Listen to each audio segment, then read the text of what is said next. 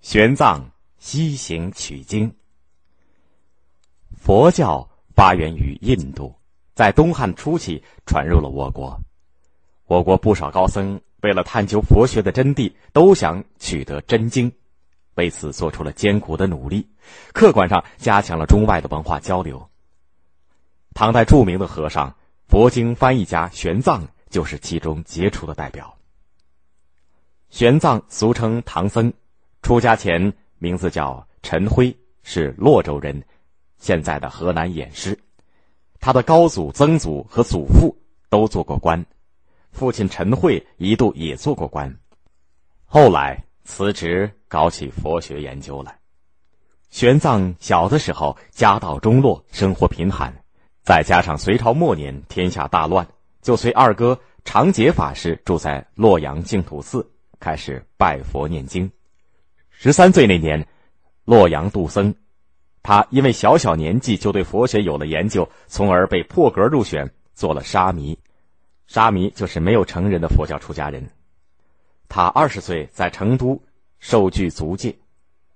出家人要取得正式的僧尼资格，必须受持戒法规定。后来云游各地，到处拜访名师，精通各家学说，被誉为佛门千里马。他深深感受到佛学的各家学说差别太大，决心到佛教发源地的印度去求法，以搞清到底什么是佛法的真谛。他向朝廷打了西行求法的报告，但是因为西突厥把边境局势搞得很不安定，他的报告没有得到批准。公元六二九年，也就是贞观三年，北方发生了严重的灾荒。朝廷准许百姓，也包括僧人自行谋生。玄奘趁机西行。玄奘从长安出发，经过凉州，就是现在的甘肃武威的边境时，被守关卡的士兵发现。凉州都督以朝廷禁止百姓出境为由，打发他回长安。当地有一位慧远法师，被玄奘的求法精神所感动，派两名弟子帮助他，偷偷的越过了边防，混出了玉门关。途中，他遇到一位熟悉西域地理的老人，老人为他的坚毅精神所感动，送了他一匹曾经十五次往返伊吾国的老马。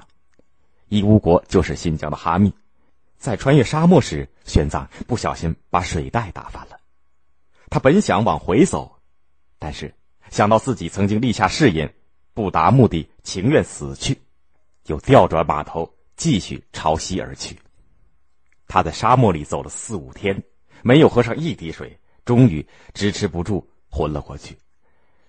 半夜的时候，一阵凉风把他吹醒，他又站起来朝前走。多亏老马识途，终于找到了水，这才摆脱了困境，走出了沙漠。他经过伊吾，又到了高昌，也就是现在新疆吐鲁番的东部。高昌王居文泰是一个虔诚的佛教徒。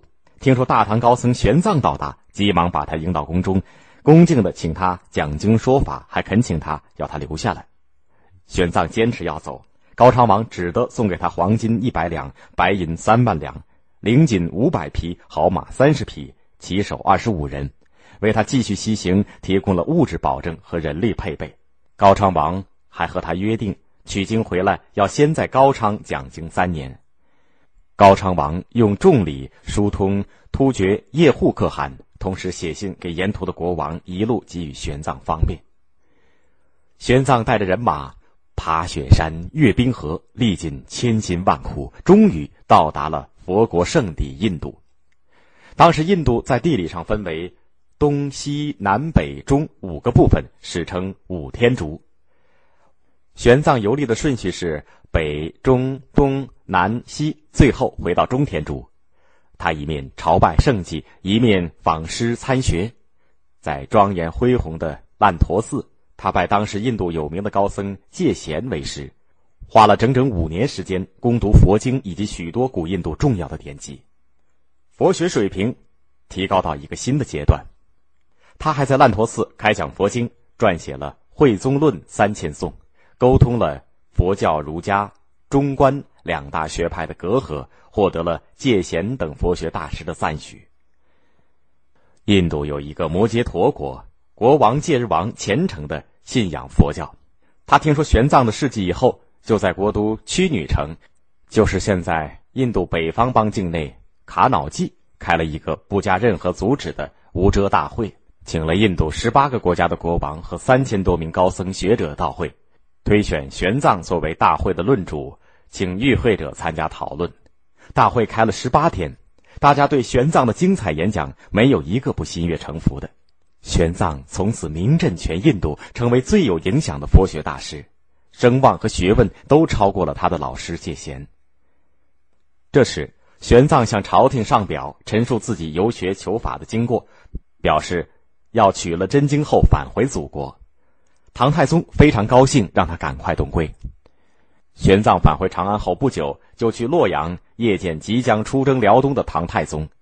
唐太宗。对他百折不挠的取经精神十分赞赏，还劝他还俗从政。玄奘表示要继续研究佛学，并且把带回来的佛经翻译出来。唐太宗对他的想法表示支持，还为他创造了译经的条件。